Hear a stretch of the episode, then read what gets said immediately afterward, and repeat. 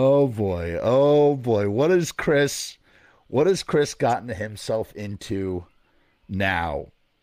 Ready? Scared. Ready? Go. When we sin, we sin real good. Oh my god. When we sin, we sin for sure. We work at the devil's whorehouse. We know carnality in the human pit of love. I mean, does it not like? I mean, come on, get it? I'm gonna. sin. I'm gonna. I'm gonna kill you. You're gonna kill. I knew it. I knew it. I told They you. They played that. They played that one of the very first Danzig um, Doyle shows. They haven't played it since, but he did it like one of the very first shows. Holy crap! I did not know that. That makes me. Mm-hmm. I wish I had known that when I talked to Jerry. I would have asked him about that. Damn. They've only That played it happens. once. You know what? You want funny story about that song? That was my quote for my high school yearbook. Was when I sin, I sin real good. And you know what they put that and a TSOL song, "See You Tomorrow." Uh, we reap we reap the seeds of what we create, something like that from "See You Tomorrow." And so I open up the yearbook to take a look at my photo and look at my superlatives next to it, like you know, with the quotes. So everybody doing it. And what do you think was next to it? What? Fucking nothing. They didn't put the fucking quotes Ah, in. They see? didn't put Devil's Whorehouse by the Misfits in. Uh, they, I wonder why. it's bullshit, man. It's school, dude. Dude, makes me upset. What's going on, Dan? See, that's why you have me around to remind you of how the world really works, No, because you don't think. I do. That's why I bust your balls. If I, hey, if I didn't care, I wouldn't bust your balls. I'd be like, look at this fucker, go for it. Well, you want to. I'm just really glad I got I got Spidey. We got Spidey in the house as well. We just need to get a soundboard and we'll be perfect. You know, with like sound effects, like you know that kind of Yeah, thing. I need one of those. That'd be fun. What's up, Mister Red? From, I'm gonna hit up. I'm gonna hit up Bruce Do it. Toddy. Do it. Okay, welcome everybody to tonight's episode of Sinful Celluloid. We're back again. We had a great night last night. Sort of had this impromptu talk jam where we just, you know, one by it happens every once in a blue moon, and when it does, I I really enjoy it. We just have a we, we have a great time, and now we're back doing the Sinful Celluloid show, and it this week was Chris's pick. We, we alternate every week. I pick a topic, Chris picks a topic. Chris's topic, he wanted to do horror movie soundtracks, so that's what we're doing. And um, do you want Chris? Do you want to take this, or do you want me to open open things up here? No, I can do this. Um, Go ahead. Basically, as far as horror soundtracks are concerned, for me, honestly, and I know I go back a lot, but normally I don't go to the 80s because I think that the 80s were mostly bad. Um, but for horror soundtracks, not scores, and I want to make that differentiation. We're not Big talking difference. scores Big difference. um, but music soundtracks, rock soundtracks, however you want to put it. Um, dude, eighties, you know, Trick or Treat obviously was fucking huge. Um, Texas Chainsaw Two, the king of all, of course, is Return of the Dead soundtrack, which holds value Oh, we're because most talk of those about songs that. were never put anywhere else. We're gonna talk Um, about that one. Oh well, of course. Um, and then I mean, it just kept going on. You know, Scream had your serviceable ob- obligatory soundtrack, but then after it was a big hit, you got your Scream Two with the fucking the new album with Creed at this and that. Was just like, and of course, everything that came after that, uh, or along those lines. I know what you did last summer. Everything was about putting the new hot bands on the soundtrack. Two funny things about that. One, funny you bring up. I know what you did last summer because who has a song on? I think it's the second one. I still know what she did last summer, but Jennifer Love Hewitt, who was also a singer and was putting out music, and of course that when she was doing the sequel, they agreed probably in the contract you have to use one of Jennifer's songs, and of course she gets. You know, a licensing or publishing fee for that. So, you know, it's a little extra bump. And the other thing that, you know, Chris brings up a very valid point um, that's what would happen if a movie or a soundtrack was really popular. This is such a this is so evocative of the '90s and how great the '90s were. if a if a soundtrack was hot, they would put out a second soundtrack with more songs. That's what they would do. You know who has you know who has a three volume soundtrack? Stop. Three Stop. They did three. Who? hackers. That is biz- that is bizarre. Hackers was a moderate hit, if even Yeah. that. Angelina Jolie and Johnny Lee Merrill Miller volume soundtrack. and Matthew Lillard. Wow. They threw three volumes of that shit on. Because when it was selling, they- wanted to keep it going. And how do you keep it I going? I think the first one was music from the motion picture soundtrack, and then after that it was music from and inspired by the motion picture. Oh my God. That that is third one is really just- bizarre. Here's some shit. I have the other two. Wow. They're terrible.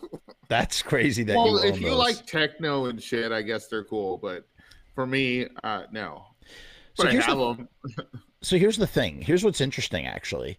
The soundtrack, and I'm sure that I'm probably. So here's the thing. You have two things that are kind of running.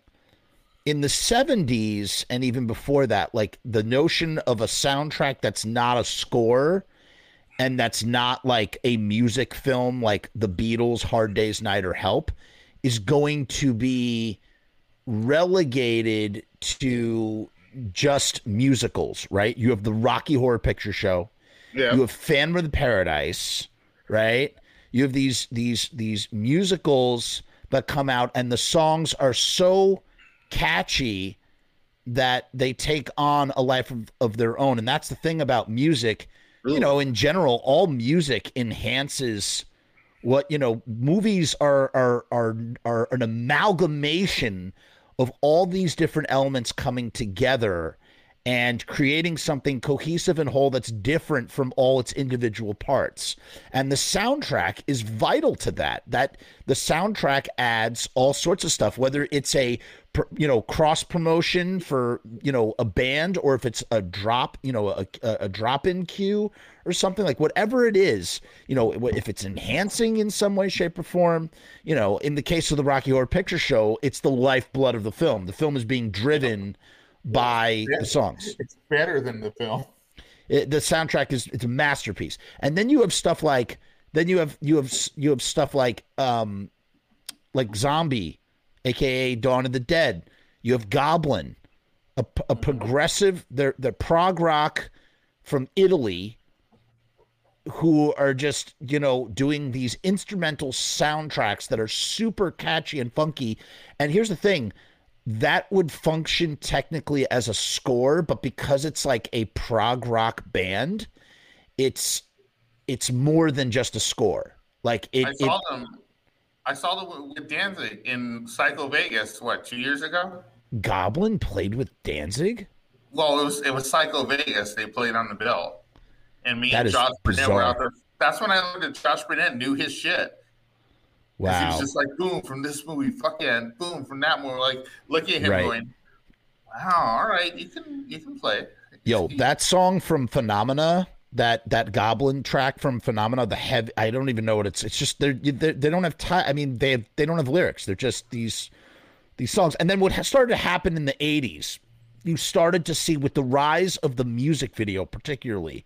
I think it really, Chris. I, I think it really begins with the rise of the music video because Yeah, now all of a sudden the music video comes along and suddenly radio sort of like metamorphosizes into a new dimension you have a picture to go with the, the, the track. Once again to reference the beatles the beatles were the first to do this in the 60s they didn't want to tour. They they made promotion they were called promotional films. They did it for paperback writer and rain and they sent those clips around because they were just so this was 66 they're so burnt out. They're like just here just film us and send it around. And then you have queen doing bohemian rhapsody and yada yada yada. But when mtv rolls around all of a sudden you have bands are are putting out these these these mus these video components and then all of a sudden those are becoming their own sort of artistic statements in and of themselves and then somebody gets this brilliant idea we can cross promote movies by putting bands on the soundtrack and putting clips from the film in the music video yeah. Oh, somebody just brought up the Less Than Zero soundtrack.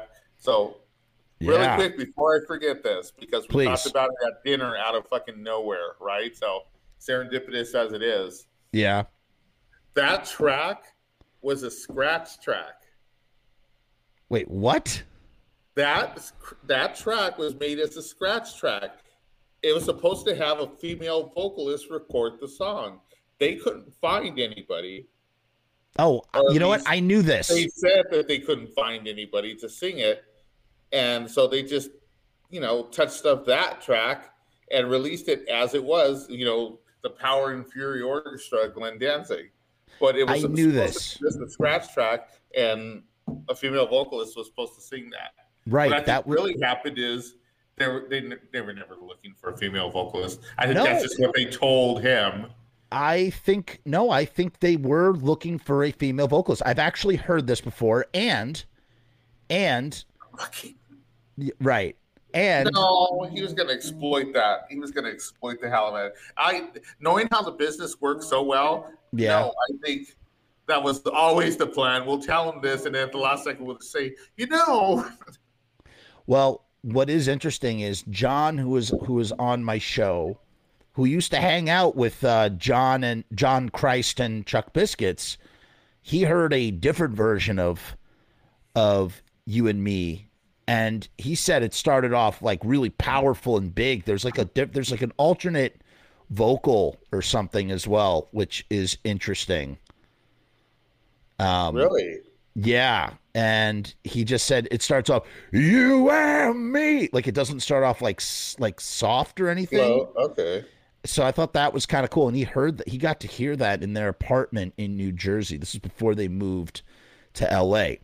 But to go back to the 80s, you have all of a sudden what's um fill me in uh Dream Warriors. Who's who's on Dream Warriors? Talking.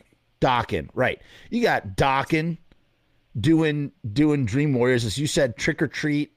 There was a whole there was one band for Trick or Treat, right? Yep, Fastway.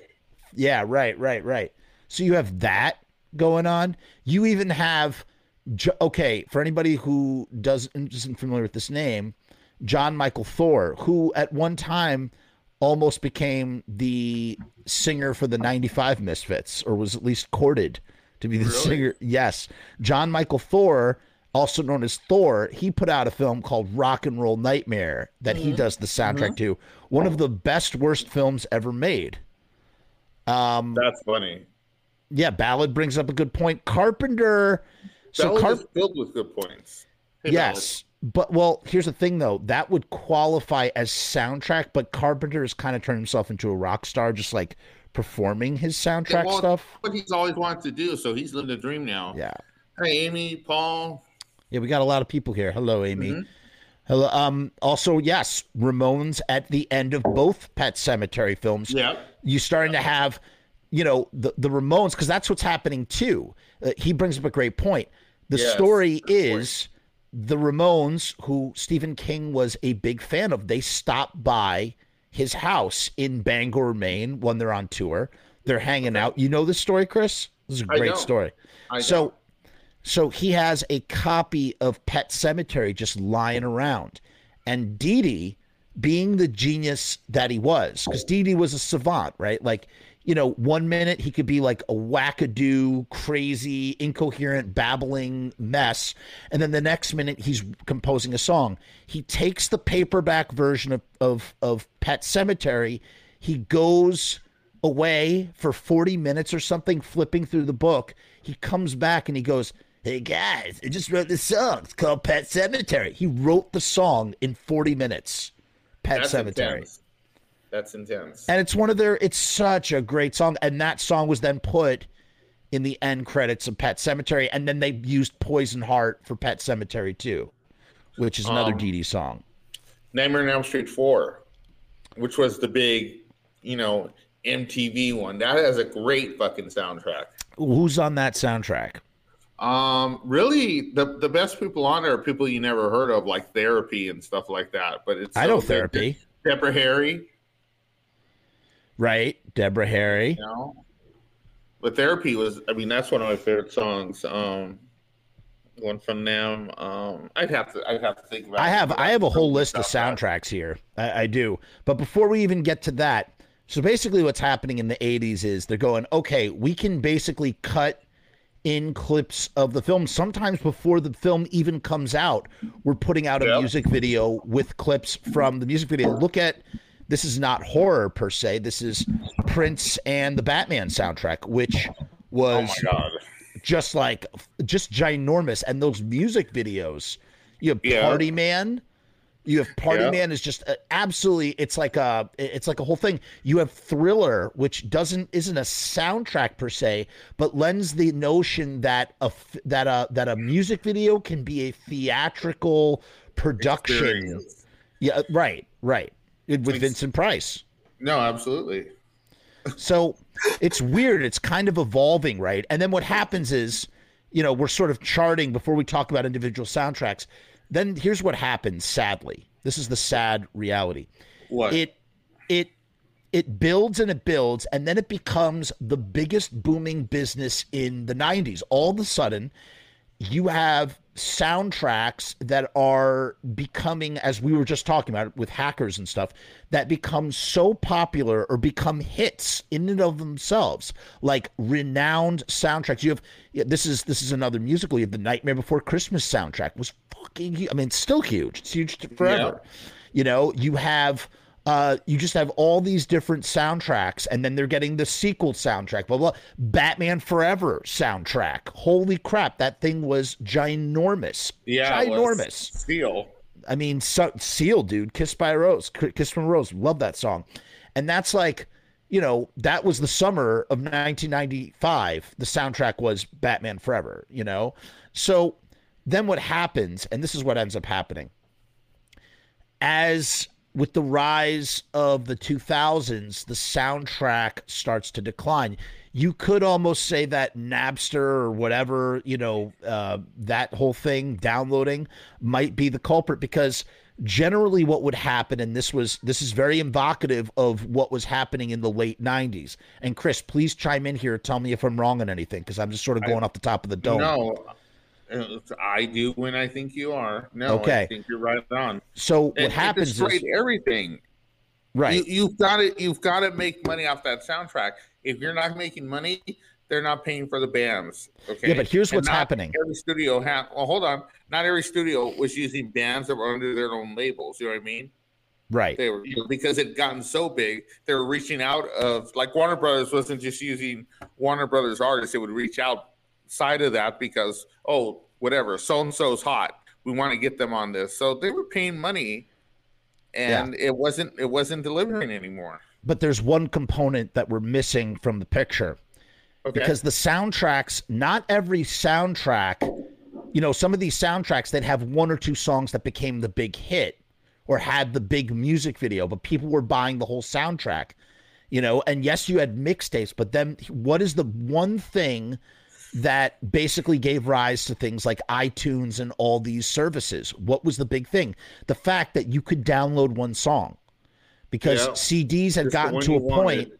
Right. And and the you know the record companies they're selling they're selling CDs for eighteen ninety nine a pop sometimes. I mean the, the prices just got so outrageous at certain points and people began to sort of rebel or rebuke this this business model by saying fuck it we'll just go to the internet and download that one song that we want for free.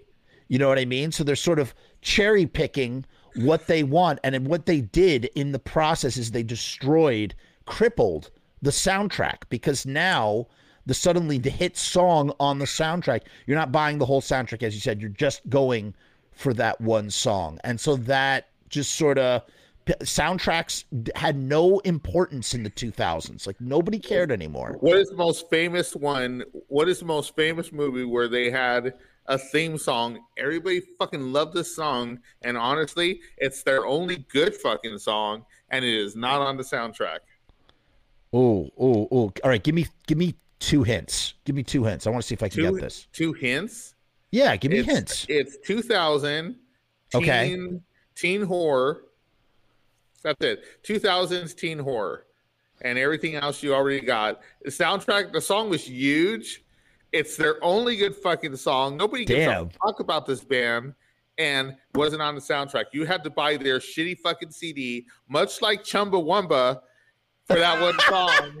and then eventually, when you went to Penny Lane or Zia or fucking Amoeba, you'd look with your box of stuff to like trade in, and th- they always gave that one back to you. And they, you- don't want this one even for free, and they turn behind them and go, "You see that shit? No, we don't need another one." Right. Oh my God, Come you're on. killing me. You're killing. Come on, Come give me one, on. hint. one, one more Dawson's hint. Creek. That's it. Dawson's Creek. Um, are you trying to say the faculty? I'm gonna throw this bottle to the fucking computer at you. Da- No, not the faculty. Uh, Dawson's Creek. Who was what the? F- uh, Valentine. No. What? I Anybody should wanna know this. I'm so there? embarrassed. I'm so You embarrassed. should be. God damn it. What is it? I'm so well versed in this. Wait, what? Wait, 2000 teen slasher. 2000. 2000 is a little late though. It could be like 99, 98. Well, that's a, oh my god, that's a ginormous let's go fucking with the late- difference, let's, let's go with the late 90s. Dude. Oh, that, now it's a friggin' needle in the haystack. I mean, you said the No, year this- 2000. This is very specific. You're gonna kick yourself in the head. It might have been late 90s. No, if I, going to tell you something. Oh! If it Amy for the win. disturbing, what flagpole Sitta? Yeah.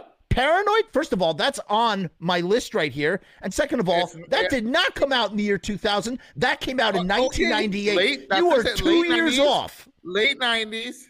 Well, because the movie sucks and I don't even own it. I own Okay, everything. the movie Amy is awesome. The- yes, good, con- credit to Amy. But you want to know something? Yes, I that's the one. no, you no, you want to know something? You gave me a two-year difference. That is huge. Uh, well, I stand Huge. corrected. I was wrong. Look, you know what? You know who's in the house right now? Who? The directors of Anarchy Parlor and Rays. What's Oh! up? Give me, Go Hold ahead. on, I'll I'll hold fill the dead air. Go ahead. Do do your greeting. no. Do your greeting. go, go. Oh, Hello. oh, we have What the Hi. fuck is up? good What's up, whiskey. man? What's up, gentlemen? How are you? Ah! Yeah. People I've not This is seen getting in some love. years. What are we drinking? It's just a really weak fucking whiskey. Oh, shut up! Like Weak whiskey. you guys don't drink weak whiskey. I This just probably some got fucking four hundred dollars shit. We we were just talking about the disturbing behavior soundtrack and Mm. how it came out in the year 1998 instead of the year 2000. Well, I, I again I stand corrected.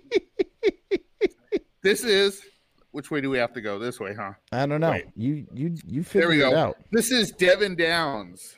Hi, Devon. It's very nice to meet you. My name is Jeff. Park. Nice to meet you. Nice to meet you. All right, we're, we're, we're just taking over right now. How you doing, brother? What's happening I'm happening out I'm there? doing well, man. We're talking about soundtracks. Um, Chris was telling me a little bit about you guys.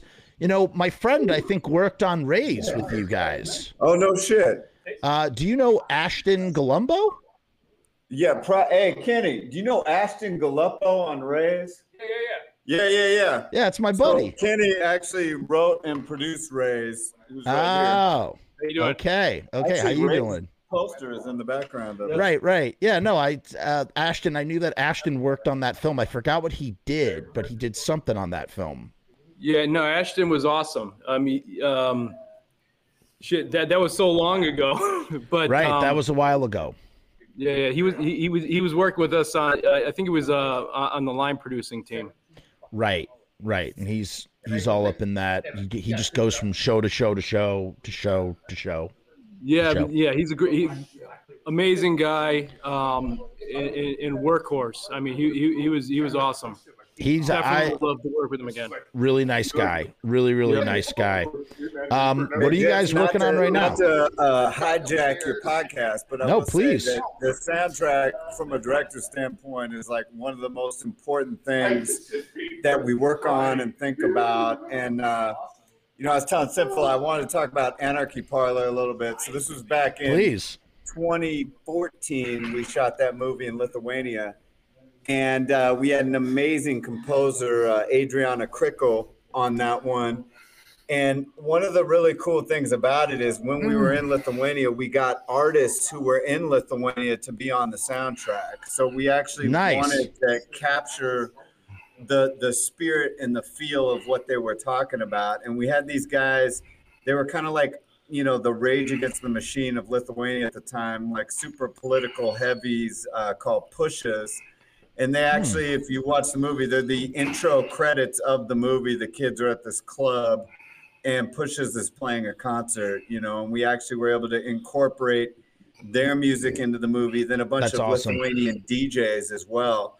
So we really tried to paint a soundscape of our location, if that makes sense. And it was important for us to use local artists. And then, of course, we used uh, LA composer, you know, kind of with with that kind of synth dance feel, like super kind of ethereal underground club vibe to kind of really round it out. You know what I mean? But it was it was a big part of the movie was the soundtrack and really catching not only the horror vibe but the party vibe and also just like if you're in Lithuania and you walk into a club this is what you're hearing this is like the real shit that's on Right, the it's radio authentic. that- Yeah. right right it's not because it's not America You're not going to hear Creed. Right, right. It's not, you know.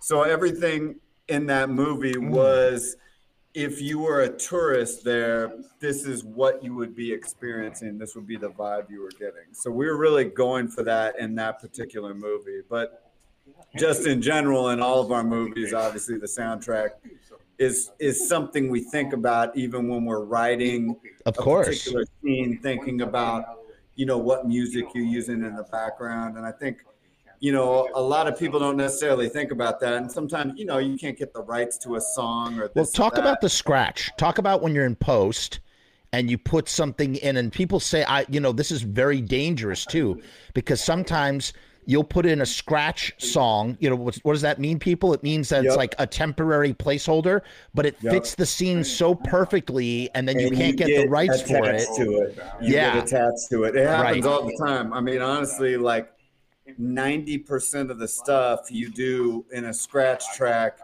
you like we have versions of our films, every single one of them with other alt songs in them that we put in that we couldn't get the rights to for one reason or another. So and then at a certain point, too, you stop going for like big songs because you learn Right. really early on you're never going to get that. You know what Right. I mean? So don't put a Rolling Stones song in. Don't Unless you have the budget, unless you know Right. you have a music budget, you know. Exactly. Unless you you know you got a Netflix deal and they're willing to clear it or whatever. Right. But you know it it, it does suck because there's so much great stuff from like say if you're doing a period piece and you want stuff from the 70s all that shit costs a ton of money now you know what i mean? So then you get into the business of remaking and kind of redoing and either covering or sound alikes and it's never it never comes off That happened a lot in the way '90s. scratch- yeah the scratch comes off you know what i mean? So that happened you know that happened twice with uh don't fear the reaper. You had don't fear the reaper on the scream soundtrack and on the frightener soundtrack and i always you know i was like wow that's kind of interesting that they both used covers of don't fear the reaper and it only made me think that blue oyster cult must charge a pretty penny for the original I'm sure. I'm sure because you know the trippy thing about film and music licensing is you have to pay a sync fee, right and it's one of the only things where music still makes a lot of money on licensing, right?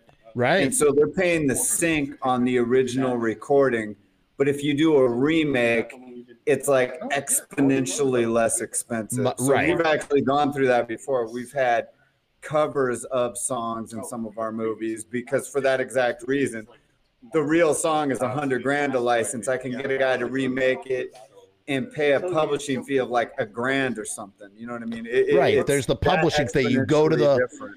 you go to the publisher and usually i mean depending on the situation in some situations you need to get the artist direct permission in other situations you can talk directly to the publisher and they deal with all that. And you just say i want this song. Here's the money. And they go yeah sure. We, we got you covered. And they you sign you have the yeah you have the master sync license or the, something like that Right. Yeah. That's it. That's it. But when you're dealing with, you know, like say Warner Music or something, they're like, and you're talking about, say, uh, you know, Eagles or something from the 70s, right? It's like, yeah, you're not getting that song, you know. It just, Right. It's not going to happen for you unless you have the budget for it. So Right. I think a lot of times editors will paint you into a corner with the scratch if you're not, you know, and you're like, it only hits that beat. It's happened to me, go- man. Yeah. I had we had a I had a TSOL song in my thing. I knew I wasn't gonna get the wasn't gonna be able to get it, and I turned to the composer guy. I said, "I need you to remake this song with the exact same feel and just sort of capture the energy of this track." And he actually did a really good job of sort of it was evocative. It it gave me the same feeling. I, you know, that's what it was about. It wasn't even necessarily like the needle drop or anything. It was like I oh. want to feel this way from whatever music that you make, the same way that this song makes me feel. And it's nothing about the lyrics. It's about how the song, the music makes you feel and works in the scene in the moment. That's it. And the edit too, a lot of times to the rhythm, to the beat, it's like you Yeah. have to time up your your sound alike. Has to be in the same time signature. It has to, you know, it has to be firing in the same way because the edit is cut to the music sometimes, right? Right. On the, on the scratch. Otherwise, then you gotta recut it to whatever the new song is, and that could change your cut completely. Could change the vibe of the scene, Sure. You know? Sure. So, but let me turn it back to Sinful. It's a pleasure. Talking Hey, to you, very brother. nice to talk to you. Thanks for dropping that Hopefully we'll, knowledge. uh, We'll, have a drink in the near future. Cheers, Come- man. when you come Cheers. to LA. Cheers. Oh, brother. one day. One day I shall. Right? This is so fucking good. Yeah. Oh my god. Party. well, that was some. Yeah. That was a lot of very interesting information for the Because Devon's show. an interesting fucking guy. yeah, dude, for real. I'm really glad to to, to chat and speak uh, and have him drop in and say say all that cool stuff. We were talking about, you know, co- covering a song because the song might cost too much and just all that stuff, and you know. but you know what's amazing is the soundtrack really just takes over the 90s in the 90s it becomes the it almost in some cases eclipses the movies that it belongs to you know in in Yeah, certain I- aspects. Um and then it dies in the 2000s and now we don't even think about it. If anything you're going to get a single track that is going to be released on YouTube and cut in the classic you know movie you know movie sort of template I, I mean at the height of this excess and i'm not even talking about guns N' roses november rain or something like in terms of like spending millions of dollars you have the beavis and butthead do america soundtrack you've got the red hot chili peppers being animated into a music video for love roller coaster which it was a cover Yeah. and yeah. roller coaster of love or is it love roller coaster one of the something like that Roller great Coaster of cover. Love, right? yeah great cover too Wild Um, Zero. Yep.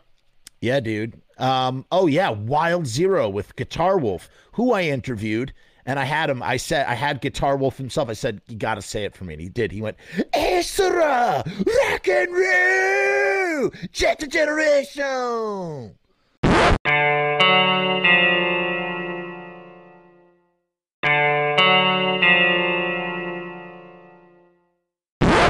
It's great. Um, but but so then so then let's talk about well first of all let's go well first let's talk about Return of Living Dead because this All is one of the most Well, you know I see it getting brought up in the comments. Let's talk about this. This is All right. absolutely one of my favorite soundtracks of all time because we've talked about how much we love Return of Living Dead and the funniest part about the Return of Living Dead soundtrack is it doesn't even have the Return of Living Dead theme, per- uh, uh, the trioxin theme, which was it's com- not a song. yeah, but it should still be on the soundtrack. They It's score. it it's by a guy named Francis uh Bain, I think. It's I like it. synth. I mean, I'm sure you do. Uh, of course I do. And you know, shout out to Joe and Mr. Monster. You know Mr. Monster, right? The band? Yeah, the band. You familiar Oh, with fuck them? yeah. So Mr. them a lot. Monster, they have a song called Tina and Freddie, and Yep, I know it. I know it. Yeah, and so that takes that borrows they they work the some of the hooks from that trioxin theme into the song. It's really brilliant, actually.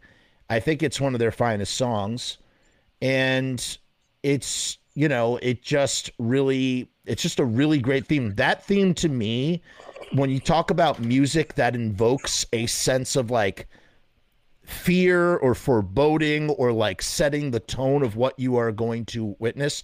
When I was young, when I was like 10 years old and I heard the trioxin theme, I shit my pants. That's a piece of music that makes me shit my pants. I, I find it ter- it's a terrifying, terrifying, terrifying piece of music for me personally. No, I hear it. Um, but the band, yeah, the bands you have, you have the Cramps doing Surfin' Dead. You have the second iteration of TSOL doing Nothing for You. This is after Jack Grisham has left the band. You have Joe The Wood hair- has taken over. the hair band. well, they're slowly, they're still kind of gothic. They're slowly transforming into the hair band. Yes, they're starting to Yes, do shows with um, they're doing shows with Guns and Roses and hitting the strip and yada yada yada. Um, you have Ro- Rourke Erickson doing "Burn the Flames," which is perfect. It's either now. Okay, so you say it like that because I've heard many different versions of how to say it.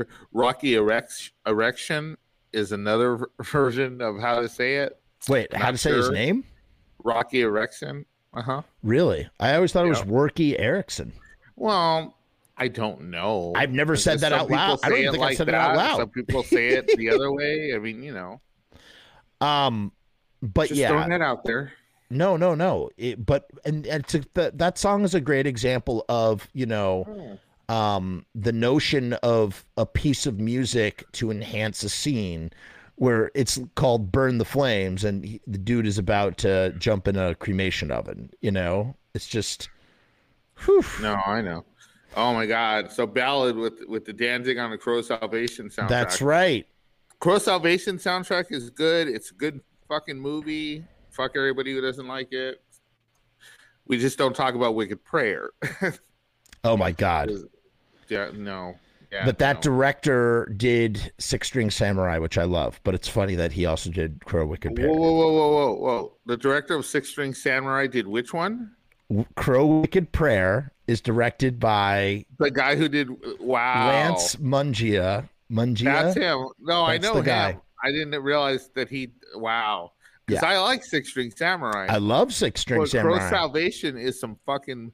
no, not Bullshit. Salvation. Wicked Prayer. It has some interesting ideas and some interesting visuals, but one, dude, what I can't think of his fucking name right now because Eddie, Eddie Furlong. Thank you. Needs to fucking shouldn't have been there. It's ridiculous. Tara Reid. I like Tara Reid. I I'm you know I mean I don't like her anymore because she went downhill. But at the time I was still like a big Tara Reid fan. David Boreanaz needs to fucking stop. He shouldn't have been in it either because he's not a good fucking actor. It's hilarious that he. Uh, man, I Mm. forgot about him. Yeah, he was like the leader of the cult. Little little um two little side stories. Yeah, One, David Boreanaz. I was on set of Buffy yeah. when Buffy basically they were fucking. This is the reason why Doyle was off the show. Doyle was off the show, Remember Doyle at the beginning of Angel? bro. I never him. watched. I never oh, watched Oh, Buffy. Well, there was a character named Doyle, and his powers ended up with Cordelia because he was written out of the show. okay. Well, Buffy and Angel were fucking for reals. Sarah gets a bug up her ass because she's a cunt. She tells David's wife, and oh, so Oh, they were wife, they were having an affair. sleeps with Doyle, and she tells him, "Payback." I was there when the fucking blow up happened, and it was he goes or I go. Or I'm going to kill him. Was she Doyle's with? run out of the show after nine episodes, and then of course eventually he committed suicide. That was fucking Sarah's doing. Wait a minute. Is Sarah Michelle Gellar? She's married to Freddie Prinze Jr. Right? Was this before or after? I don't fucking know. I don't think so. I don't think I think they're to still yet. they're still together. They're still together because he's a pussy. Um, yeah. So this is before they got married. You wanna know something? Freddie ago. Prinze First- Jr.? First season of Angel. Let me tell you something. Freddie Prinze Jr. before before what's his face was cast, Tobey Maguire, Freddie Prinze Jr. fucking Spider Man, bro. Would have been a fucking amazing, amazing Peter Parker. I have trouble seeing that, but it's just me because I'm telling you, with glasses, I, can't see it. I can't see it. I'm gonna have to think about that one. He would have done. I carry he, I carry a lot of baggage from him because of his dad. Remember, I'm old enough to have watched his dad on Chico and the Man. So when he came out, I was just like, this kid's a fucking fool.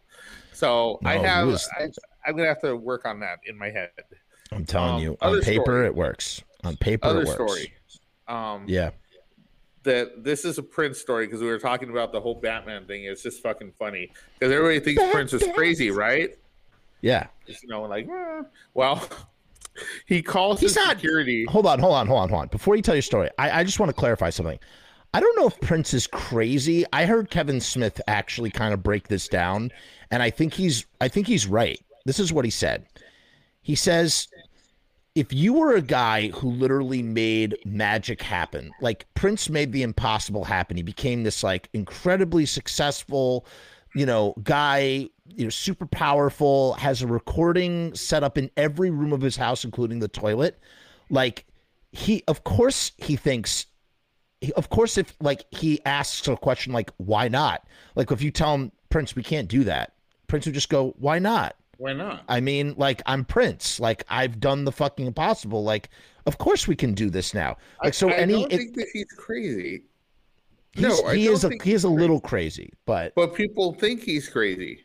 Yeah. But no, I agree with you absolutely because when you've pulled off, you know, all this shit, it's just like, what did he say? It's three o'clock in the morning and it's snowing in Minneapolis, I want right. a camel or whatever. Right, right, right. That's what I mean. That's I, that, yeah, yeah that was from story. that same story, and it's yeah. like, and you just kind of go like, oh, Prince, you're being a diva. It's like, no, he's just like that's just Prince, who's just like. It's three o'clock in the morning and I need a camel and I fucking made party man. So fuck you. Like, oh my God. So check this out. This, this will make you laugh. Okay. And Ballad, I'm with you on that. Just marinate on it for a bit. Um, okay, so this story was told the other night at dinner, and it's fucking great. So Prince calls his security at three o'clock in the morning. It says there's people in my walls talking. Everybody's got off the fucking deep. They're just like, fuck, he's he's he's gone. He's right. fucking gone. I was, oh, they get up, everybody gets up, get you know, heads on over there in the middle of the fucking night, right? Prince is standing there in a silk robe. There's people talking to the walls in that room. They fucking go in there. They hear people talking. They hear voices, right? yeah. There was a super fan who broke into the compound and was in the wall Fucking with Prince, a Bible bro fucking 24 7 reading it. He knows. To try to save his soul. Prince knows, man. And what does he say? Here's the fucking punchline. He looks at them after they get her out and all that shit. Yeah. And they're looking at him. He's standing there in the robe, right? Middle of yeah. night. I told y'all motherfuckers there was somebody in the wall. Yeah. and walks away. By the way, for anybody who wants a good Prince, you know what my gateway into Prince was? Super side tangent, super super quick. Just one song. I want to wax it poetic on this. There, this was my gateway. My my oh. gateway into Prince was a song. I heard it at a party at my neighbor's house. It's called "When You Were Mine," and I believe it's on "Sexy Dancing," his third album. And I oh, gotta wow. tell you, it, deep, bro let me tell you, this song hit me so hard. I didn't know who it was. It was uh, just on shuffle. All of a sudden, when you were mine, do do do do do, ah, na na na na na na na na, it comes on, and I'm going, who the fuck is that? And I turn, and my neighbor's just like, that's Prince. I'm like, yo, wow. So, but here's the thing: the song is structurally you would imagine the fucking Beatles or like just someone it's so poppy and catchy. So I went back and I listened to that whole fucking album, Sexy Dancing, top to fucking bottom. And then I just started diving into I started listening to, you know, Prince was the guy who wrote Nothing Compares to You. Yeah. For Sinead O'Connor. And Manic Monday. And his yeah, and his his version is really, really good. He's a fucking. I mean, you Oh remember that famous God. quote from Eric Clapton? Yes. No, what's the, I hate Eric Clapton. Somebody asked? Eric Clapton because it's Yeah. Eric Clapton, right? What's it like to be the greatest guitar player in the in the world? Yeah, Know what, did he said? He What did he say? I don't know. Why don't you ask Prince? You want to know something? Can I? I here, I'm going to say this about Eric Clapton right now. Eric Clapton's been around for what, like 75, eight, almost 80 years. He's put out a million albums. He's written lyrics, and he uh-huh. said he said a many, many things in the press. And you want to know something? That is the single smartest, most interesting thing he has ever said in his entire 80 year life. What Chris just said. everybody knew, including him, Prince was that fucking good. Prince Damn was like straight. Prince was like the only other two people I will ever compare to Prince. They're not even on his level. But as far as you know, modern artists that don't get the credit that they deserve, Prince, John Five, Okay. incredible guitarist, does not get does not get what he deserves. And Slash, Slash can play any fucking instrument he sits down to play within a couple hours if he's never played it before. He's that fucking good because he's intensive. He's like, I will do this. Done. You know what collaboration I w- wish we got and we never got it, and it's so sad to me. Hmm. Imagine a Prince David Bowie collabo.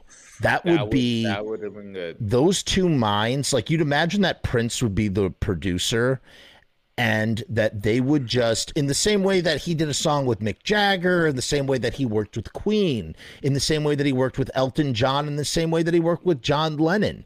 Th- David Bowie and Prince would have just made some fucking magic together. Because in a I weird agree. kind of way, you know, Prince is almost like he's almost like the black David Bowie a little bit. If you want to make like if you try to draw a comparison of which you really can't. He's all like they're almost like kind of Yeah. parallel to each other. You know what I mean? And I would just love to see what they would do in a studio together. It would have been interesting. No, I think that's that's a really interesting idea. Shame, a Um, shame. oh my God. A shame. What a somebody pulled up something here. I want to touch on. Yeah. Okay, M M R R E D. How do I say Mr. that? Red. Mr. Red. Okay, whatever. Fuck you. Fuck your mom. All right. Mr. Hey, Red said hey, something Murd. earlier. Murd. He said something earlier, but um, he's been dropping these little pearls, um, which are all fucking good. Um, it's Devil's Rejects was a great fucking soundtrack because again, you know, I mean, we're gonna have to do a Rob Zombie episode because Rob get Rob Zombie gets way too much fucking hate that he doesn't deserve. Not that everything he does is awesome because it's not, but I have to rewatch. I, listen, I'm down for that, but I have not seen most of his films in a long time, and I can. I really want to rewatch Halloween one and two. I watched let's- Halloween two the other night before I passed out.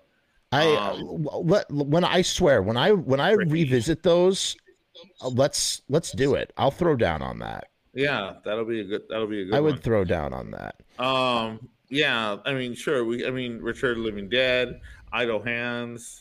That was a good one. I love A, a lot of these. uh, everybody really was throwing down and, and mentioning stuff. How about this? The Bruiser soundtrack. Has Oh wow! the Shit. 95 Misfits. Yeah, four Ultra Male. songs.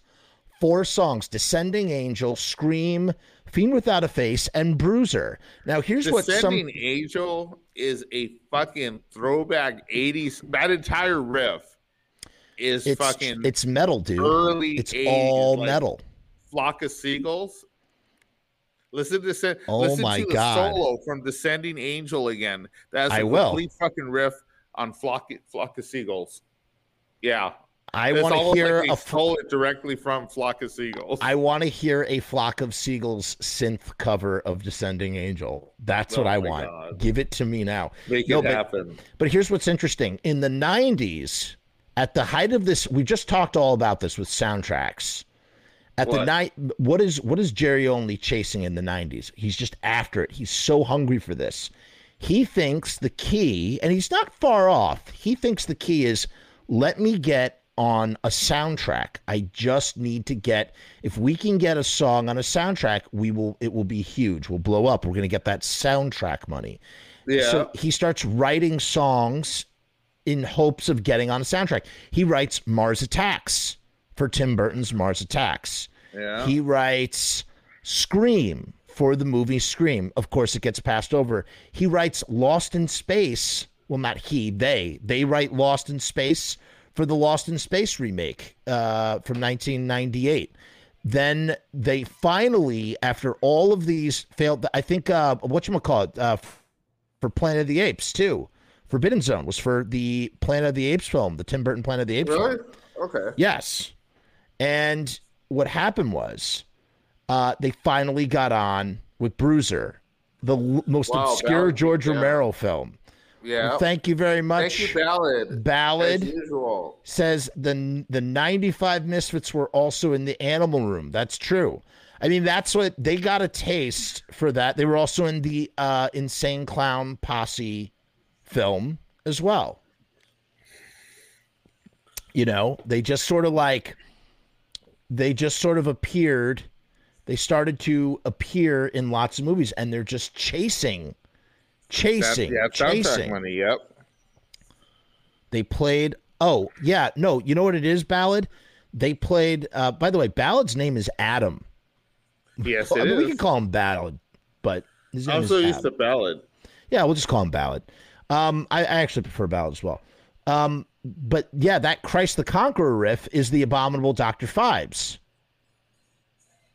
Right. They're also in Campfire Stories. That's right. That's right. They're also in that anthology, which also has David Johansen in it. You know, so it's like so Jerry only's trying to get on that. So you have the Bruiser soundtrack. Well, That's a pretty interesting one. Let's see what else I got here. Bruiser was a pretty good film. I, I love Bruiser, and it really bums me out that not more people talk about it. You have the Hunger soundtrack. I think Amy mentioned it earlier. The Hunger. Yeah, Bela Lugosi is dead, written by Bauhaus. Mm-hmm. Fun Time is in that. That's That was my introduction to Bauhaus, actually. I think it was a lot of people's introductions to Bauhaus. I think that really sort of broke it open. Um, you have, of course, a David Bowie song. It's written by David Bowie and Iggy Pop. Fun Time, performed by Iggy Pop. I believe that's on the LP The Idiot, which is Iggy Pop's first true solo album during the Bowie period in 1976 when they're living in Berlin and Bowie has sort of is sort of using Iggy as as an experimental guinea pig for certain batches of songs. They're just collaborating. Iggy's writing lyrics. Bowie's doing the music. Bowie is playing piano in the band. Uh, so you have Okay. that on the soundtrack right there. Um, Lost Boys. I know Ballad brought that up before. We got so many things, but I think the thing that people know the best are is the Cry Little Sister theme from the Lost Boys. That's that's like the motif. But then you have I Still Believe, which is performed by uh, Tim Cappello, who's having this serious resurgence. For those of you who don't know what I'm talking about, that's the muscular, oily um, man with the chains around his neck and the sack. Come on, Joel. Schumacher, bro. I mean, I obviously. know, I get it. Once you say it, I get it. It's like how you watch Jeepers Creepers 2, and you're like, why are all these guys shirtless taking a piss together on top of the bus? Oh my god, I watched And that movie like, once, All right. and I was like. I don't think Jeepers Creepers is that great. I don't know why it gets all the hype. Jeepers. Creepers, I love. Jeepers Creepers 2 uh, was okay. Again, I've seen a, a lot worse. Jeepers Creepers 3 is a piece of fucking garbage. I didn't even and bother seeing never it. Never watch it again. Um, Ballad actually br- brought up one more point here. I want to make about the What Jerry got? only he thing. got? Christine The no, the Jerry only Jody. thing. The Jerry only thing about Land of the Dead, where What? Because that once again Jerry only after getting after working with George Romero, he was trying to get a a song on the soundtrack for Land of the Dead, and so he came up with two: Twilight of the Dead and Land of the Dead, Thank which you, were Amy. both Yeah, both Yeah. songs that w- during the the the Jerry only for the for the kids uh, iteration of Misfits for the kids. yeah, yeah. Um, I remember that. yeah, ah, for the kids. You know. oh my god, we're trying to be a positive thing for the kids. Yeah, that's why that's why I call it that's why I call it for the kids. Everything with Jerry is for the kids, and I love him for it. I love when he says that. He, in every interview you see with Jerry only, and you know we you know when we do our deep dives, we we do a Jerry only thing called Jerry's Kids, and he always mentions you know, and you can imagine him smacking his gum because he always chewing gum in interviews. Yeah, Yeah. yeah, it's for the kids. It's for the kids. You know. I could tell you stories. Um, yeah, I bet you could. Another time, another time. Not Um, today. not today. Not today. But you also have on Lost Boys, you have People Are Strange is the closing. Yeah. That I, I think that introduced a lot of people to the doors. You know. You think? Um yes. Okay. Just to touch back on this, Rue brings up I you know, I was gonna do a whole video on this uh, because I found this great New York Times article about it. Prince played While My Guitar Gently Weeps, the solo during George Harrison's induction into the Rock and Roll Hall of Fame. And there's a whole story behind it that I'm not going to get into because it's another long Prince side tangent. We don't need to do it right now. But I'll just say, in a very quick nutshell, one of Jeff Lynne's uh, lackeys, the guy from ELO, Electric Light Orchestra, he Yeah. was supposed to do the solo. And you know, and everybody's just kind of like like feeling really awkward because they're like, "Yo, Prince should do the solo or whatever." But for whatever reason, this guy is doing the solo, and, and he always steps out and sort of tries to step on Prince's toes. So Prince plays it really cool, and then when it's time to do the solo, the dude steps out to do the solo, and Prince steals it from him, and then proceeds to solo. I don't know. Have you seen this video, Chris? Uh-uh. All right, go look up the video of the Rock and Roll Hall of Fame induction of George Harrison in 2004. Prince is fucking doing the most incredible soloing, and then what happens is he's so into the solo that as he's soloing, he sort of leans back and he almost falls off the stage. People run out to push push push him back onto the stage, and then at the very end, he throws his guitar up in the air and it never comes down. What? Yes. I just had to touch on that story because it's le- it's legendary We have to check for the kids. For the For the kids. Jody just asked if we prefer The Shining or The Exorcist. Are you talking about the score, Jody, or the film? Yeah. Before I answer. Yes. Yes. Um. So yeah, people are strange. Yep. I still believe, and he's having, as I said, Tim Cappello. He's having a real It resurgence. makes I. me- it makes me sad, Jeff. It makes What me does? sad. What does? Seeing Tim doing signings at shows. Oh, so what? Let him have It his just- fun in the it sun. always makes me sad to look at these people. Like he is, however old he is, with chains around his neck. Bro, that's how he eats. I get it. I get it. It doesn't make it less sad though. I get it. I saw fucking Jaws in a fucking wheelchair who could barely fucking move with a line across the fucking venue to take pictures with him. I get it, but Yeah. it doesn't make it less depressing. Like Tim Curry. Oh, that's You know? okay. Well, that's really sad. And Well, you so know that if Jaws. Bro, if he didn't, I'll tell you something. If Tim Curry didn't need that money, he would never fucking do that. If he wasn't in the I situation know. that he's in, it's so sad And- to me. and It really breaks me. my heart. And that Kills, me. Kills me. Corey Um, Feldman. Another, hold on. There's one other song Yeah. that I wanted to touch on that I just saw. Oh, Walk This Way. Walk This Way with Run DMC and Aerosmith is on the Lost Boys soundtrack as well. Yes, it is. Yes, it is. It's not the. Is it the Aerosmith one? No, it's not. Um, It's No, yes, it's different. It is. It is the Aerosmith one. There. No, I don't think so. I think it's, isn't Yes, there a different is. version? It's it is not the Run DMC one. It is the Aerosmith original. Okay, here's another Not the soundtrack that was soundtrack, but in the film.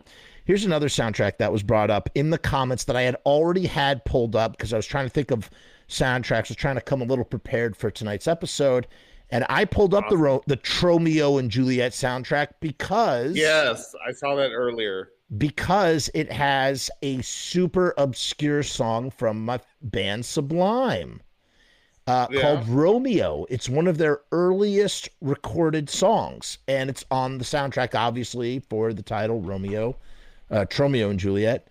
And uh, I just thought it was so cool. It was so weird to think that you have the Meatmen are on there. You know, you get you always get they they call it I am a Romeo, but it's just Romeo. You even have um who else is on there? Oh no, I thought that said Wesley Willis. It's not Wesley can. I'd Willis. have to pull it up, but I do own it. Um, Right but now, yeah, I'm rocking the uh, the Trick or Treat Fastway soundtrack. right. There. Okay, so here I'm looking right now at the Disturbing Behavior soundtrack. I'm just trying to see. I thought Okay. Flagpole Sitta was on there. That song is so like when I think of the '90s, it's so it so personifies the '90s. Like it's it's super surreal to me to think of a song like Flagpole Sitta by Harvey Danger and think that that could be a mainstream number one hit. Like only in the 90s could something well in the 90s like that wouldn't happen today. It is on the soundtrack by the way. You are wrong. Oh, I see it here. okay. I also see Actually, another brick in the album? wall. Well, you know what? Maybe no, I'm looking at the IMDb. Maybe you're right. Maybe it's not on the Yeah, album. no. Look on the album. Hmm. Before you In any case, wrong, In any case, people did buy it. I'm buy rarely the wrong, but if I am, I will admit to it. people people oh were shit! were buying the shit out of that album just for that one song. It's true. Hold on, J- Jody just pulled out a fucking awesome one. What? Where? Wraith, the Wraith. With Charlie Sheen is the one you mean, correct, Jody? Ah, Charlie yes. Sheen. That's a weird movie. That's a That is a weird movie. Fucking movie.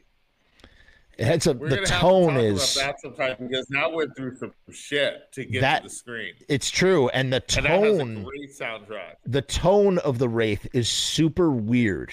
It's like kind of like it's supposed to be like a fucking- That was revenge. great. I don't know. It's kind of like a revenge film, but Uh-huh. not really. Yeah, see, Jody knows what's up. Dude, that movie is great. And that's why I love, dude, these people pull out some really cool shit. They do. Yeah, the fucking rave. All right, ready for this? I'm waiting for that, dude. Huh. Okay, we got the faculty soundtrack, which was a great soundtrack. I think this is from 1998. Robert Rodriguez doing following up from Dusk Till Dawn with the Dimension teen horror craze. And you have songs like Another Brick in the Wall, which gave, you know, obviously so apropos for something like the faculty. My fa- you know, my opinion, the best song by the offspring uh, the kids aren't all right. Great fucking song. Truly. Um, you have Helpless by D Generation, Creed covering I'm Yeah. 18, the the Alice Cooper song. Sheryl Crow Yeah. is on this soundtrack. Oasis Stay Young. And another brick in the wall is by is covered by a band called Class of 99. Yeah. So yeah, you have that. That's weird. And now I, I have the the Crow soundtrack in front of me right now. This was a big, So good. big soundtrack. You got Rollins Band is on here, which and they're doing a cover of a suicide. Oh, I shouldn't say that word on YouTube. That will get us buried. Um, it's uh, that band from the seventies. Fuck, that's so annoying. That's so, like you literally will get pushed down in the algorithm if you say words like that. So so unfair. Suicide, porn. Fuck. No, don't stop, stop. Um, Oh, it's a like song the- called Ghost I Rider. really was thinking about it. Yeah, Ghost Rider. um, Um, Violent Femmes. good on that soundtrack. We're almost everything anyway. It really, really, truly. You just have so many groups, so many groups. You have Jesus and the Mary Chain. You have Ra- Yeah. Rage Against the Machine is on there. You have The Cure. I mean, I saw almost every band on that fucking soundtrack live. at Helmet. Point. Pantera. And you know, Henry Rollins was in was The Crow for two seconds. Sorry? Was he really? Yeah, dude, he's in The Crow. Where? He's the guy driving a car that and gets out of the car and he's like, "What are you doing?" or whatever. I'm not sure if it's That's not him. That is him. Want to bet? Want to bet? Yeah. Go look it up. Yeah. Go look it up right now. What do you want to bet? I'll bet you something. What do you I want don't to know. bet? I'm gonna look it up first because she's No, no, you can't do that. No, bet me. Come on. Uh All right, I'll bet you. What are we betting? tell me. I don't know. You tell me. What are we betting? Think of a bet right now. Um, I'm so sure of it. five bucks. All right, five bucks. Go ahead. Go look it up. I'm looking it up now. For Christ's sake. He is absolutely in the crow. You will I'm see. looking. All right. Well, he's doing that. I want to talk about a soundtrack Yes, that go I, on. I'm wanna have talk- to bounce out in a few minutes. That's fine. I want to talk about a soundtrack that really means a lot to me that I know Chris hates, but I fucking love this soundtrack so much. What I hate.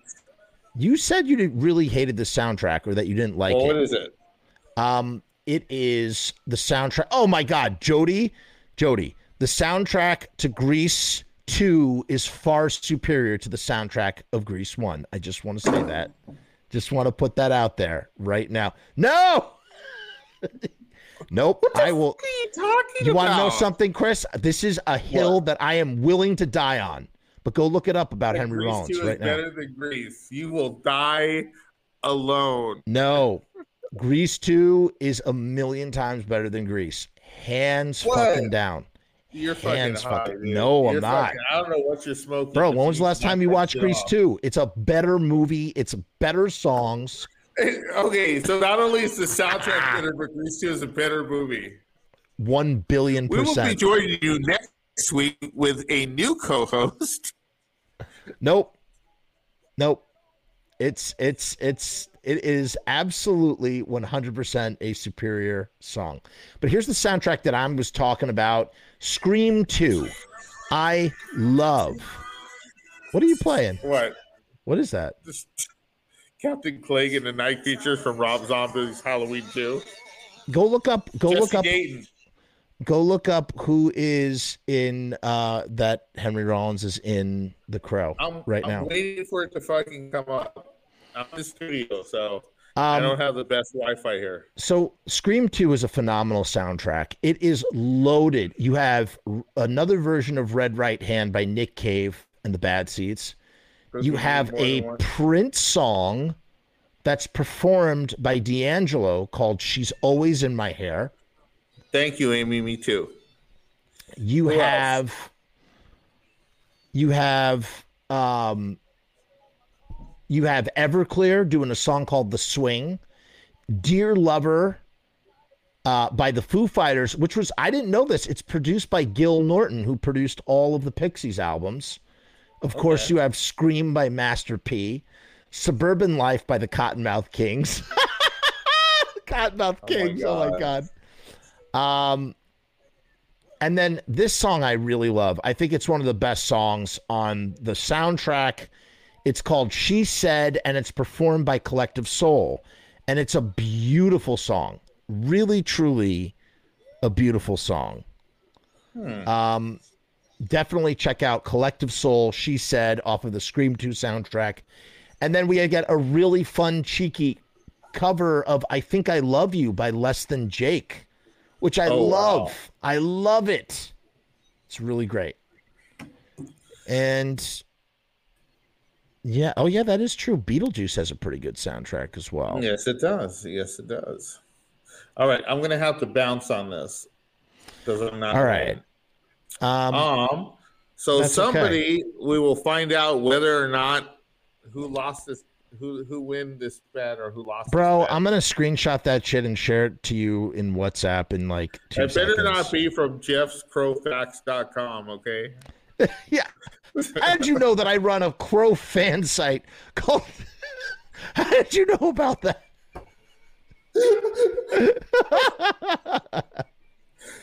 Oh my god! I'll have you know that jeffscrowfacts.com is the number three crow the fan number three site pro facts fan site there is. on does, on Foxilla only. On does- Foxilla does- only.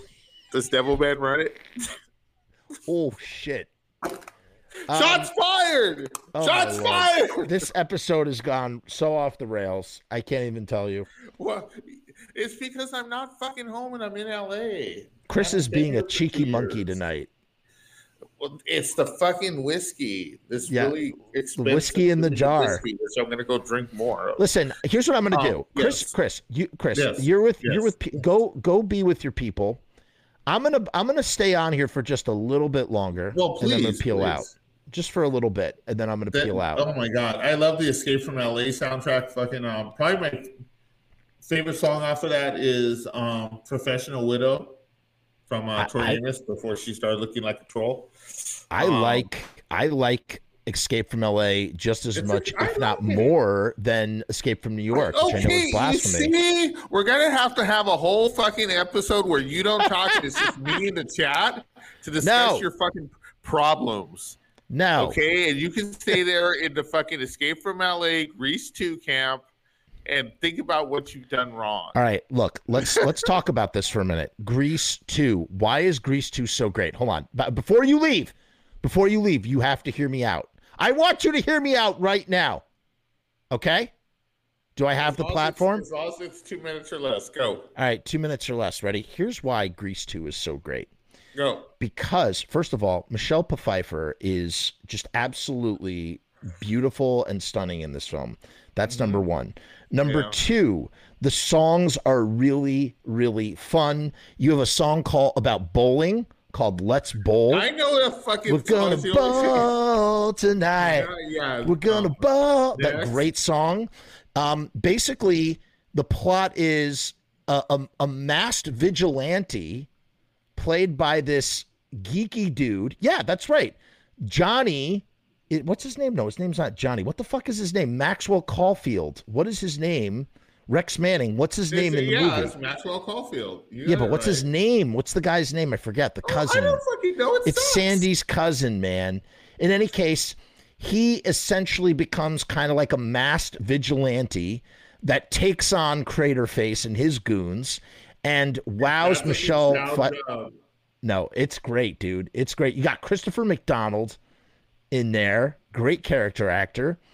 You know, they they're they have a song about um reproduction, like sex education. It's called Reproduction. Reproduction. It's really great. It's Okay, really, I'm really great. I'm Great. going. People, All right. set him straight. They have some really good picks on here. They have some really good We'll stuff take a look. here. So give them some love. I'm Have fun. Go get drunk. You have fun. You have fun. Call We'll, you we'll talk to you soon. you about this grease stuff. We'll talk you have a soon. good night, okay? You have a wonderful night. All right, bud. Good night, Christopher. Good night. All right, kick him out of here. Get him out of here. He's gone. All right, now it's my show. It's my show. I'm kicking him out. Look, I'm Chris and Jeff now. See, I have Jeff from us and Christopher M. Jimenez. I've taken over the airwaves. Um, so I'm going to stay on here for a little bit longer, and then I got to go as well. But I just, you know, one one thirteen is a little light. Um, let's let's open it up. It's not just about horror anymore. Just great soundtracks in general. A great soundtrack will, or a great song from a soundtrack, a great needle drop. I mean, look at look at Quentin Tarantino films. How, yes, Ballad. I'm definitely going to check out um, Last Night in Soho. That's the new Edgar uh, Wright film. Love Edgar Wright. Big fan. Um, a needle drop, which is what you call it when you cue up a song, is going to make or break your film. You know, or a really good one could could make your film. You know, I mean, Quentin Tarantino is famous for just picking out these really great soundtracks, and he has the coffers to be able to do it. You know what I mean? So that kind of works. Um, what else can I say? Make sure you subscribe to the channel if you have not already. I'm going to go back through these comments. Yeah, Dan brings up a good point. Day of the Dead soundtrack is awesome. Great soundtrack. We were talking more about band soundtracks with Jonathan Davis. Um, kicked ass on the Queen of the Dam soundtrack. I love Queen of the Dam, by the way. I don't, I don't know. I, by the way, Grease is not a bad movie, but I just think Grease 2 is better. That's just me. That's just my own personal opinion. I'm allowed. I'm not going to yuck on your yums. You don't have to yuck on mine. Of course, Empire Records is not only a phenomenal 90s film, but has a phenomenal soundtrack. You know, you have cameos from GWAR is in there. Uh, another great teen movie for me is um, Can't Hardly Wait from the 90s as well. That has a great soundtrack. The Out of Time Needle Drop in Once Upon a Time in Hollywood, where they show the 60s neon lights turning and Kurt Russell is narrating. Mm. You know, I've only seen it once in theaters. I really need to give it a good rewatch. I was waiting. I heard it was going to come back onto Netflix and was going to be expanded further. So I figured I'll just wait for that. Oh my God, how could we forget the Wayne's World soundtracks? You know, it's kind of funny.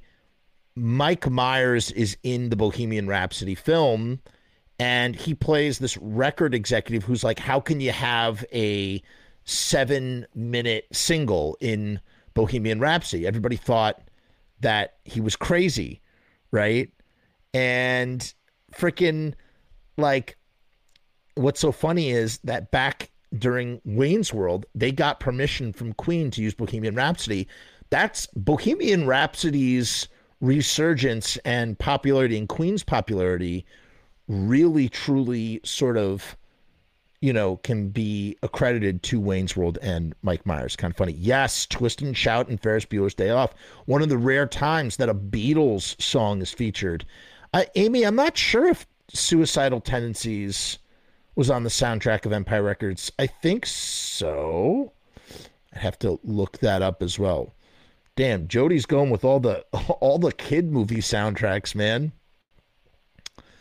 Man, you guys are you guys are all about the soundtrack episode. I'm loving it. I'm loving it. We had some good we had some good views. We had some good we had a, some good attendance tonight, which makes me happy. We had a great show last night. Oh, two good shows in a row. I love when that happens. Say what you will about the film, but to me, it is a beautiful emotional tale. Celine Dion kicked ass in Titanic. My heart will go on. What do you want? I, I like. I don't have a problem with Titanic. You know, it's cool to not like Titanic. That's the thing. Yes, infectious grooves were in Encino Man. How about this? How about this? You had Tupac Shakur in the Dan Aykroyd directed film starring Chevy Chase, Nothing But Trouble, has Tupac Shakur and the dude from the Humpty Dance. You know? Um, freaking. Uh, oh, Addams Family had MC Hammer doing the Addams Family theme, and it went like this: They do what they want to do, say what they want to say, live how they want to play how they want to play. Da, the Addams Family, huh? and they did a whole music video with the entire cast. Really great. Yes, yes, Digital Underground. It was Digital Underground and Tupac Shakur in Nothing But Trouble. Yes, the Office Space soundtrack. Literally every '90s rap song, like "Damn Feels Good to Be a Gangster." Yep, yep, great stuff. I'm telling you, the '90s were the best, the best time for soundtracks. The Dumb and Dumber soundtrack is really great. Yeah, do the Bartman. Or how about I didn't do it. Do do do do do do do do. I didn't do it. Um my god, you guys have come up with so many good ones tonight. Truly. Truly, truly. I'm trying to think of some more. I don't think Oh my god, yes. Teenage Mutant Ninja Turtles 2. You had uh Go Ninja Go Ninja Go the only other thing that we love Vanilla Ice for. Um, man, oh, who's in the people under the stairs? Somebody. I, you know, Dan, I really agree with your sentiment here. Nothing but Trouble is a truly underrated film. Really, Really like it. Yes. Oh, oh, oh, oh, oh, ballad with the fucking ballad. Yes. The Life Aquatic soundtrack is phenomenal. A, you got Iggy and the Stooges Search and Destroy, but you also have the Brazilian dude doing Brazilian covers in Portuguese of um, David Bowie songs, and they're friggin' beautiful. Beautiful. Right. It was called Ninja Rap. Ninja. Now, I, you know, it, it, I, for for many years in the early in the early 2000s, I always thought that Wes Anderson films were just too pretentious and I couldn't get into them. And then I grew a little bit older and something changed inside of me and suddenly I just I just it just clicked. Wes what Wes Anderson was doing just clicked with me and suddenly I just I I've fallen in love with Wes Anderson films.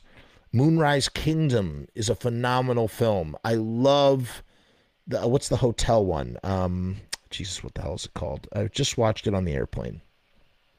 Great films. I mean, Rushmore is a great film. Actually, my least favorite one is The Royal Tenenbaums of all of his films.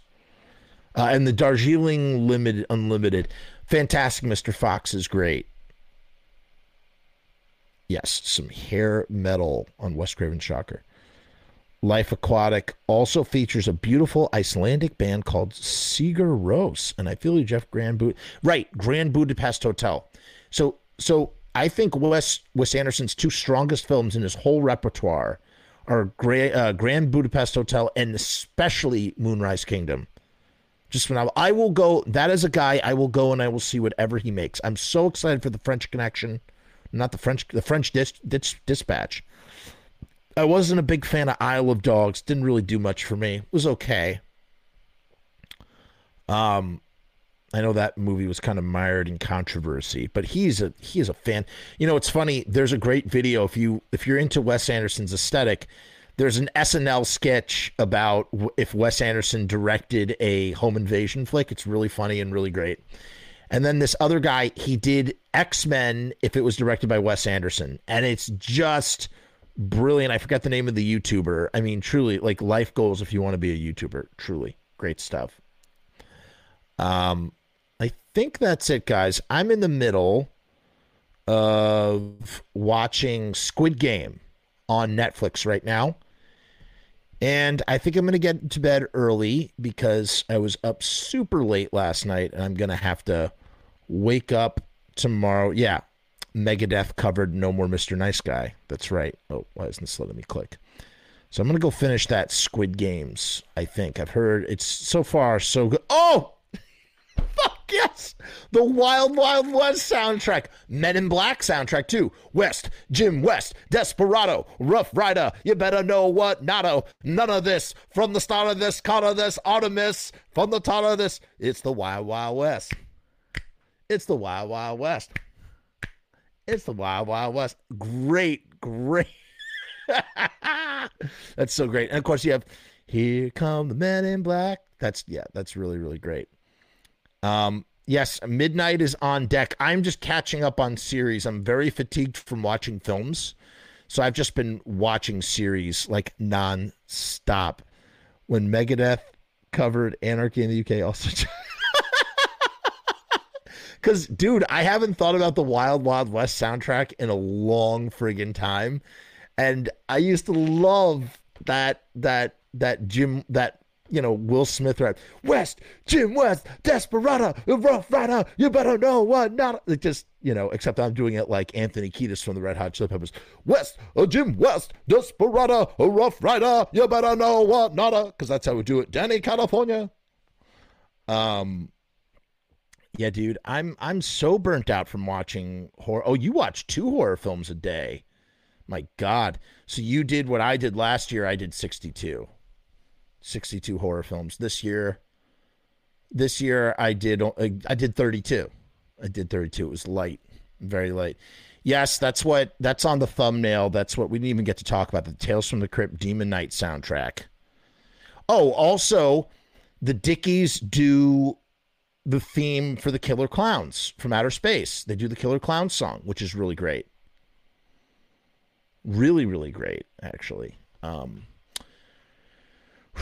we should do like just a TV check in. You know, it's funny. I want to talk more about TV shows that I watch, but it's just, you know, I, I'm sort of like torn because I like sort of talking about like current event topics. Like, you know, I spoke about the Tiger King the other day.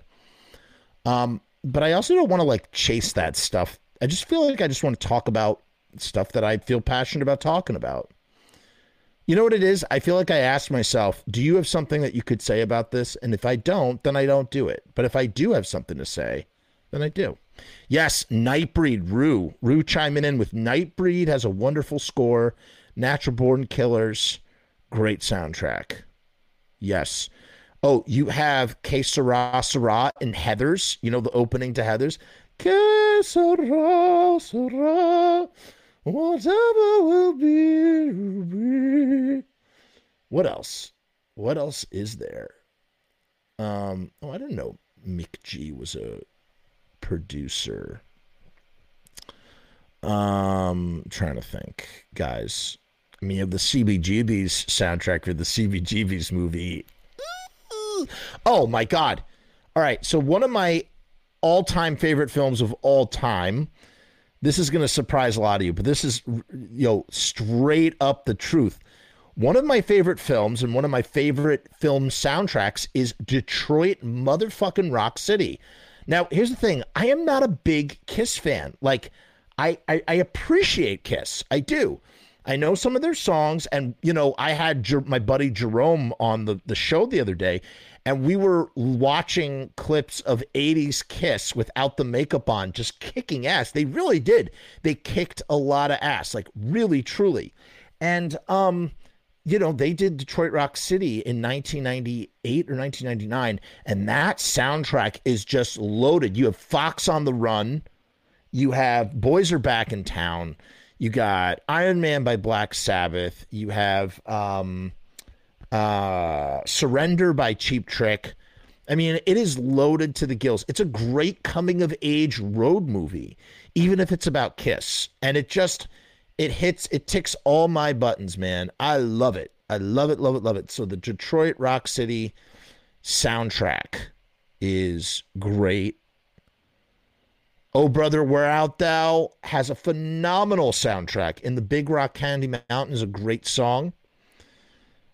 I didn't know. I didn't know that L7 was on Pet Sematary too. I mean, I'll tell you, man. Again, I, I, I really think, yeah, Eight Mile, sure.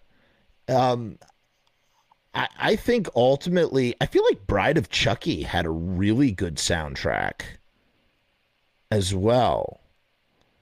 Um, I think, I think what the the main takeaway here is that really from the late 80s all the way to the early 2000s was the time for the soundtrack. Yes, now of course, Night of the Roxbury.